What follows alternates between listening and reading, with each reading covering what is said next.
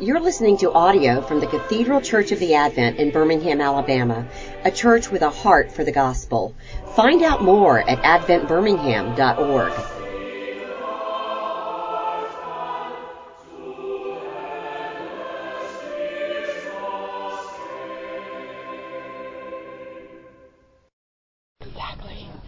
Well, good morning, everyone. I'm so glad you're all here um, to hear um, from our speaker this morning. Um, but before we get started with the meat of our time, um, eh, I want to just call your attention to two different announcements.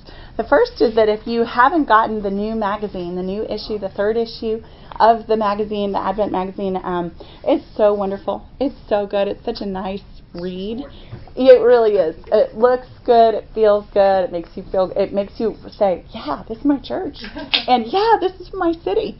So go ahead and pick one up. There's some here. There are some in Clingman Commons. If you haven't had one, take as many as you want. Literally, we're encouraging people to paper the town with them, which means you can leave it in the coffee shop where you frequent. You can leave it leave it on the table anywhere you want to and just see, you know, in a waiting room, see what happens. Maybe someone will pick it up and be really wowed by it.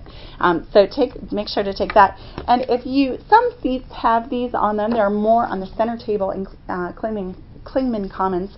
And again, take multiples if you want to. If you have a friend that you'd like to invite this year to our Christmas Crunch, which is uh, an event, it's a Christmas event that we have at the club, and it's a way for us as women of the church to get away. It's so funny because it's December 1st this year. So is it really the crunch? But I kind of feel like yeah, because it starts after Halloween, doesn't it? So, um, so it'll be just a time for us to get away and remember why why are we doing all of this, and what really ultimately is it all for? Of course, it's all about Jesus Christ, and so we'll have time to hear a word. I'll bring a word to us, um, but it's really about the fellowship. Um, so don't miss out on that time, that event, and you can RSVP. There's a uh, way to RSVP there. And feel free again to grab multiples of these and to give them to your friends, or better yet, invite a friend and bring her along with you. Okay? And um, now I'm just so thrilled to get to hear. I got to hear Stella um, speak uh, earlier this morning at the morning session, and I just said I've known Stella for all of the five years that I've been here because Stella also has been on staff at the Advent for five years. Uh, some of you might not know this, but she's been working with Craig Smalley in pastoral care, which means she um, she does so many things. She really visits people in their time of need, um, and she's a great um, listening ear to people during that time. And I've just come to love and respect her, and I just love the way she reflects too on the Word. And so I'd, I'd invited her because I knew of her ministry in the past to us as the Advent, um, especially to us when we're sick and hurting or when we're at home and alone and shut in. But then also going forward, she's getting a degree, and so she's going to be a counselor, a licensed counselor, and her ministry in some ways will be broadened to all of us. Any of us can sit down and come and see her for an hour and uh, listen, uh, let her listen to us and, and reflect upon what we bring to her. And so, um, so she's such a gift to us as a church, um, and so I'm so thankful that she was willing to do this. willing to be thrown in the deep end. um, so as uh, as Stella gets up here, let's let's begin with prayer. Lord Jesus, we thank you for gathering us together this morning as the body of Christ, as your people gathered in this place. And um, we're gathered, Lord, to meet with you and to hear from you, even as you speak to us through your servant Stella. And so we ask, Lord, that you would um, take her words and that you would let them be a word to us this morning. We ask, Lord, that you would work through her um, as your servant, as your vessel as your mouthpiece. Would you, above all, give her your own peace that passes all understanding, even as she ushers us into that same peace. And so we ask all of this for your glory's sake and in your name, Lord Jesus. Amen. Amen.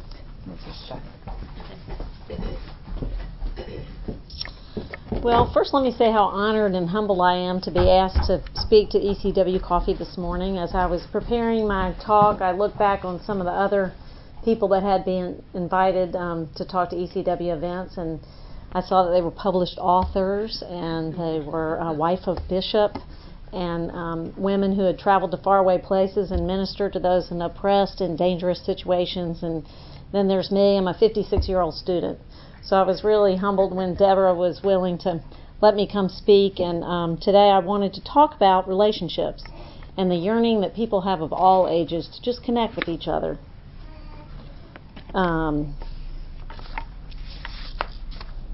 I'd like to start by reading just the end of the scripture that we'll be talking about today. So, reading from Mark chapter 14. Just as he was speaking, Judas, one of the twelve, appeared. With him was a crowd, armed with swords and clubs, sent from the chief priests, the teachers of the law, and the elders. Now the betrayer had arranged a signal with them. The one I kiss is the man. Arrest him and lead him away under guard. Going at once to Jesus, Judas said, Rabbi, and kissed him. The men seized Jesus and arrested him. Then one of those standing near drew his sword and struck the servant of the high priest, cutting off his ear. Am I leading a rebellion, said Jesus, that you have come out with swords and clubs to capture me? Every day I was with you, teaching in the temple courts, and you did not arrest me. But the scriptures must be fulfilled. Then everyone deserted him and fled. A young man wearing nothing but a linen garment was following Jesus when they seized him. He fled naked, leaving his garment behind. If you'll bear with me, I want to back up a bit and give some context, and then we'll return to the Garden of Gethsemane. Right now, I'm somewhat a little bit between two worlds, as Deborah mentioned. I'm uh, about five years ago, Craig Smalley was nice enough to offer me a position in pastoral care, visiting the homebound, and I visit those that just can't get out as often as they'd like to anymore, and also sometimes those in the hospital or those that have been recently released from the hospital. I really love people of all ages and I love to hear their stories, and it has been and continues to be such a blessing to visit with people during challenging times, to offer them fellowship and to offer them prayer. but I decided that I wanted to deepen my skills so that I could help in other ways too. So, about two years ago, I decided that returning to school to um, earn my master's in counseling would be a viable path towards that goal. And it has indeed deepened my skills, but I've also at times found myself in some kind of humorous situations. Now, I know age is just a number, but recently I've become more fa- focused on just getting older and checking that box for 50 and older, and now I'm checking that box for 55 and older. And as I said, I began to pursue my master's, and this involved going back to school after a 38 year break. So that seemed pretty daunting to me, and I realized that it's such a privilege to have an opportunity to earn another degree but you know figuring out how to take that entrance exam and then register for classes and find out how to get books and get to the classroom and dive back into research and reading really seemed daunting to me at each task at each step. But UAB is a really great place to be. It's very diverse and there's people from all backgrounds and all ages. But I do however find myself to be the oldest in my classes most of the time. Of course there are some benefits to being labeled as a student recently my husband Alan and I went to the movies up at the summit and as we're walking up towards the counter the young man behind the counter starts to speak to me and I'll qualify this by saying I know everybody age 25 and younger probably thinks everybody 35 or 40 and older is um, all looks the same. So, but we walk up to the counter and he says, um, "Will that be two seniors tickets?"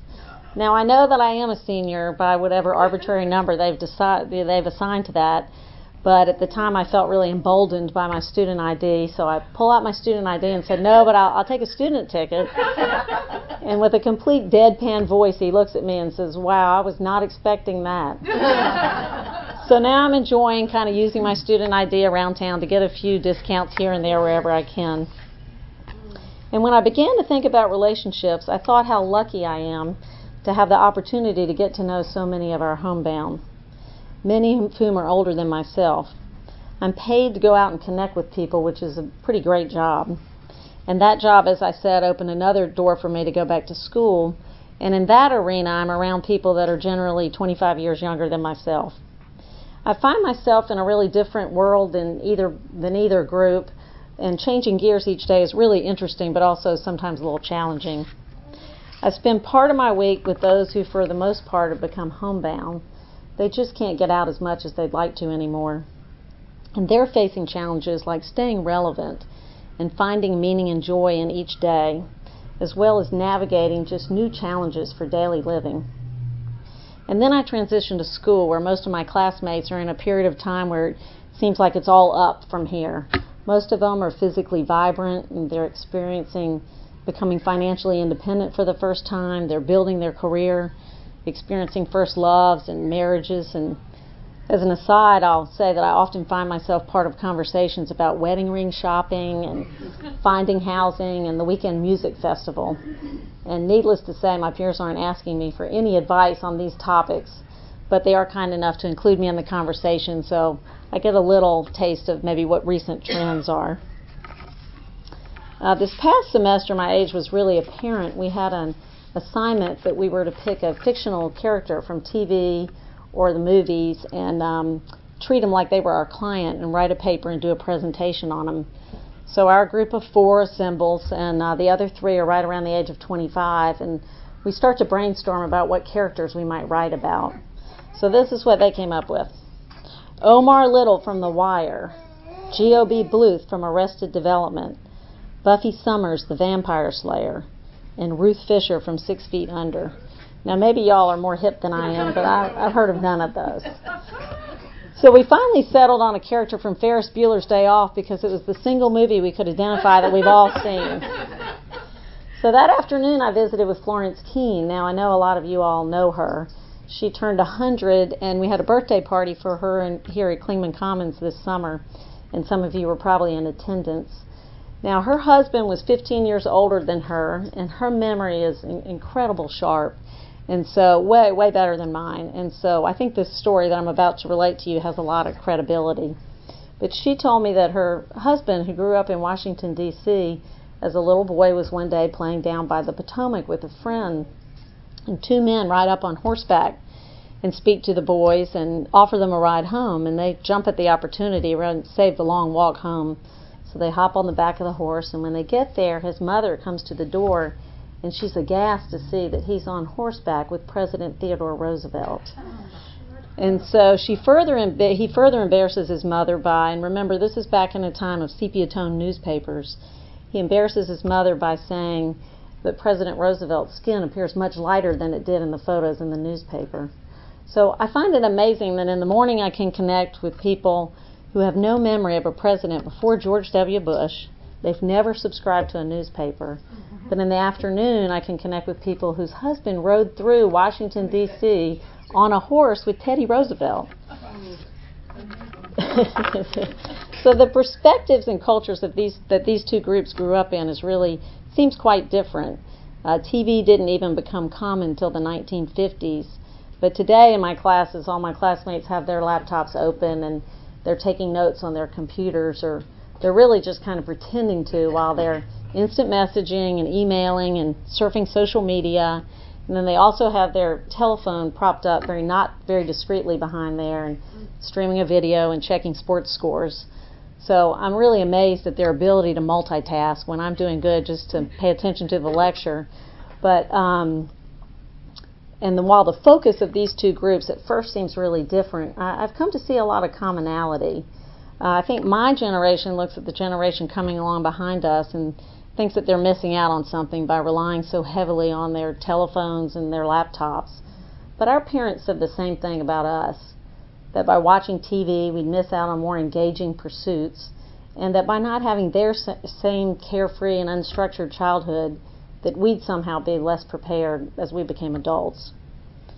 But I think that um, it doesn't matter how you connect, whether it's by Facebook or by text or the latest dating app or you're meeting up with somebody for lunch. I think we're all just yearning for that connection in our own way. What I love about visiting those that are older, who may be physically or even mentally failing, is that they have so much wisdom.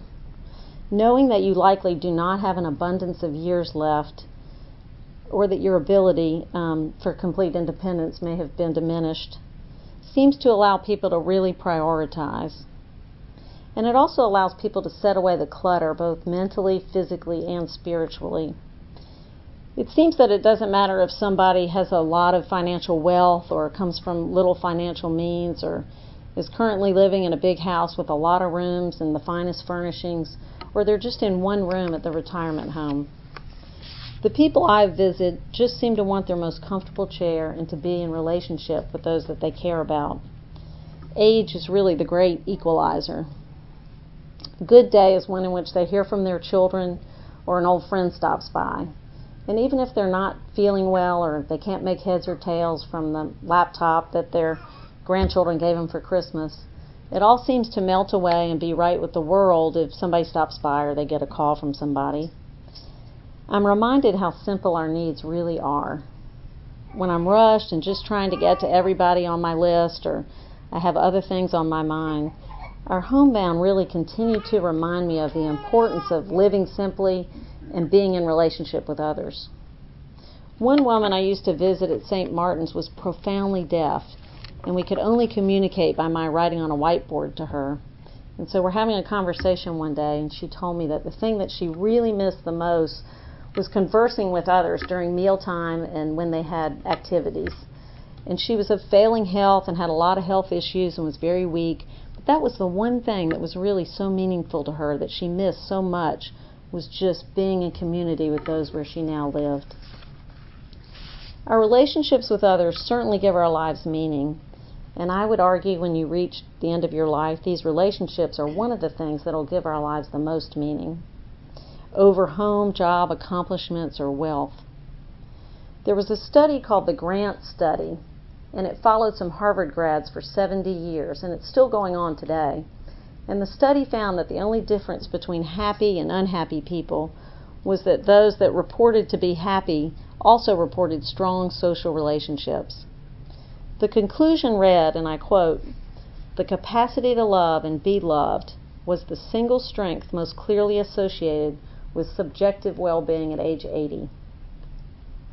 There was no correlation to happiness, what I would call contentment, no correlation to contentment, from contentment to intelligence, to social, I mean, school accomplishments, work accomplishments, race, age, gender, or income. I agree with this, and it's certainly supported by the homebound that I visit. They are certainly uplifted by hearing from others and being in relationship with others. However, what do we do when others let us down? We're all broken, sinful, imperfect, and at times lacking in empathy for others. We've all been hurt and disappointed in our spouses, our friends, our children. It hurts when we're disappointed in others that we care about, and it also hurts when we know we've let others down who we deeply care about. The only perfect relationship is our relationship with Jesus. He's never failed to listen to us, His timing has never faltered. In fact, our relationship with our God is the one perfect relationship. While our earthly relationships are certainly a source of great fulfillment, and I would argue, with the exception of spirituality, the thing that we will most value, not only now, but if we find ourselves in mentally or physically failing health, if we find ourselves in a position of loss, including loss of independence. But these earthly relationships are ultimately insufficient. In our times of deepest need and deepest hurt and even despair, these relationships are inadequate. In thinking about relationships, I began to think about how betrayed Jesus must have felt in the Garden of Gethsemane. The disciples had let him down. Here were his closest friends. He knew he would be crucified, and he set about to pray to God. Jesus was in pain, even despair, as he realized God's will. As he separated himself from the disciples in the garden, he asked that they would support him by staying awake and by praying for him. Yet upon his return, he found they'd fallen asleep. These very men who were closest to him could not even support him with a simple request at this time in his deepest despair. Not once, but three times, Jesus returned to find his followers asleep. They were not supporting him, they were not praying, they were not even staying awake. And then, of course, as I read earlier, Jesus, the ultimate, um, Judas, the ultimate betrayal. So, reading again from Mark chapter 14. They went to a place called Gethsemane, and Jesus said to his disciples, Sit here while I pray. He took Peter, James, and John along with him, and he began to be deeply distressed and troubled. My soul is overwhelmed with sorrow to the point of death, he said to them. Stay here and keep watch. Going a little farther, he fell to the ground and he prayed that if possible the hour might pass from him. Abba, Father, he said, everything is possible for you. Take this cup from me. Yet not what I will, but what you will. Then he returned to the disciples and he found them sleeping. Simon, he said to Peter, are you asleep? Couldn't you watch for one hour? Watch and pray so that you will not fall into temptation. The spirit is willing, but the flesh is weak. Once more he went away and he prayed the same thing again. When he came back, he again found them sleeping because their eyes were heavy. They did not know what to say to him. Returning the third time, he said to them, Are you still sleeping and resting? Enough. The hour has come. Look, the Son of Man is delivered into the hands of sinners. Rise, let us go. Here comes my betrayer. While I think our greatest earthly relationships come from relation, uh, our greatest earthly joy comes from relationships with others. We've all been let down and hurt by those closest to us. And Jesus certainly felt that same sadness and disappointment. Can you stay awake for an hour? Can you pray for me? Can you keep watch over me?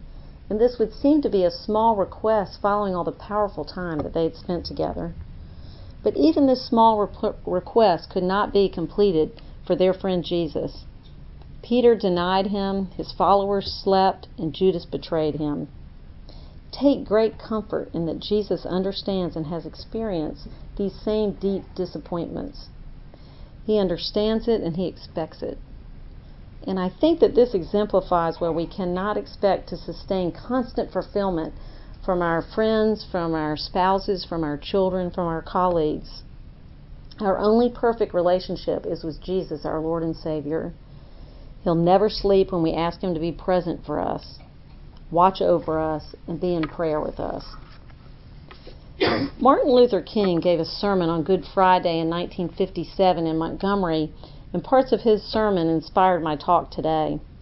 He pointed out how it was natural for us to pray for the cup to pass over us, just as Jesus did. Even Jesus did not want to die, to suffer, to have pain, to be crucified. We pray for the protection of our children and family members that no harm will come to them. We pray for our friends and our neighbors that they'll be healed. We prayed for our citizens during recent storms that they'd be protected. And we've even prayed that our loved ones would not be found among the dead in Las Vegas. We pray that the cup will pass over and spare us and our loved ones all manner of physical and emotional pain. It's certainly human to um, pray for joy over suffering and life over death.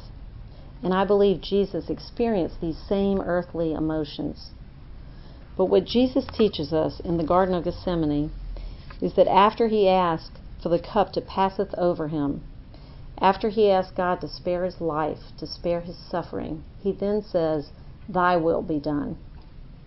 Because unlike all our earthly relationships, it's God's will that will eventually deliver us along the path of life's bumpy road, as well as be the answer to our prayers. God is the one who will never fail us, who will not fall asleep in our moment of need and in our time of grief, loss, and suffering. But we have to recognize that it is His will that will be done. Yes, there's times when friends and family encourage us and cheer us on to success. I saw a recent news story following Hurricane Harvey, and there was an elderly man trapped in his car amid rising floodwater. Emergency services were stretched so thin and um, it was happening so quickly that there was no time to summon professional rescuers. So people passing by began to notice what was happening. And a crowd formed. There was about 25 people, and they began to link arms and form a chain out to the car, out through the water, so that they could safely get to him. The man at the end of the chain pulled with what looked like all his might on the car door and got the elderly man out and cradled him in his arms and carried him back up the chain with the help of the other people to safety onto dry land. There are no doubts that the shouts and the encouragement of the crowd of these 25 local people gave strength to the rescuer so that he could accomplish the rescue. They gave him physical and emotional support. But and what about the athlete at the Olympics who's cheered on by his coach and friends and even strangers to beat his own personal best? or the musician who summons courage among the adulation of the crowd to give a wonderful performance. These are times we certainly feel supported, loved by, and appreciated by our family and friends and even strangers. But what about those times when we feel alone, discouraged, sad, defeated, even hopeless? What about when the crowd is gone, when we're uncertain about our next steps, or we just feel like we have no good options, or we feel isolated by our mental or physical pain? This is exactly the time when we're not alone, just as Jesus was not alone and his followers slept in the garden. So, in closing, I'd like to share one more anecdote from my homebound ministry. One of my visits in my early years has really stuck with me. There was a woman, and she had been a successful businesswoman, but now she had dementia. And she'd already been in the nursing home for several years before I began to visit her. She was estranged from her daughter. Her friends no longer visited. She either had no family members or they didn't come anymore. She was unable to form complete sentences, and most of the words that she strung together just made little sense. And I would go and just sit with her for a while and then offer her prayer.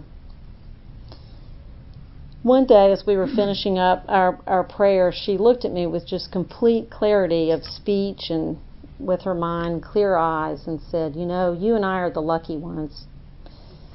Now, her scenario was around my, my worst nightmares and that she was alone and she had failing mental health. And I couldn't imagine what she and I both had in common. But she continued on, you know, you and I are the lucky ones because we have everything we need. And I was stunned and awed by this simple truth. She lived about three more years in slow decline and eventually wasn't able to speak anymore and was in the bed full time. But I never forgot what she taught me that day. Inspired by prayer, she reminded me that we do have everything we need. We have our relationship with God. We have Jesus who died for our sins. We have a living God who, spent, who sent Jesus to experience our same earthly pain and disappointments, including prayers that echo what many of us feel every day. Please let this cup passeth but ultimately let thy will be done. So I'd like to close today in prayer. Heavenly Father, we thank you for all of our many blessings, including the freedom to gather here today in fellowship and the freedom to worship you. I also give thanks to Deborah and to the women's ministries and all the ministries at the Advent. Please help us all to connect with others today and to work through us so that we might spread the good news of Jesus and the resurrection. I ask your blessing on each of the women here today and your protection over them and each member of their families. We just ask that we will feel your presence with us each day and that you will give us strength and draw us near to you. In Jesus' name we pray. Amen. Amen.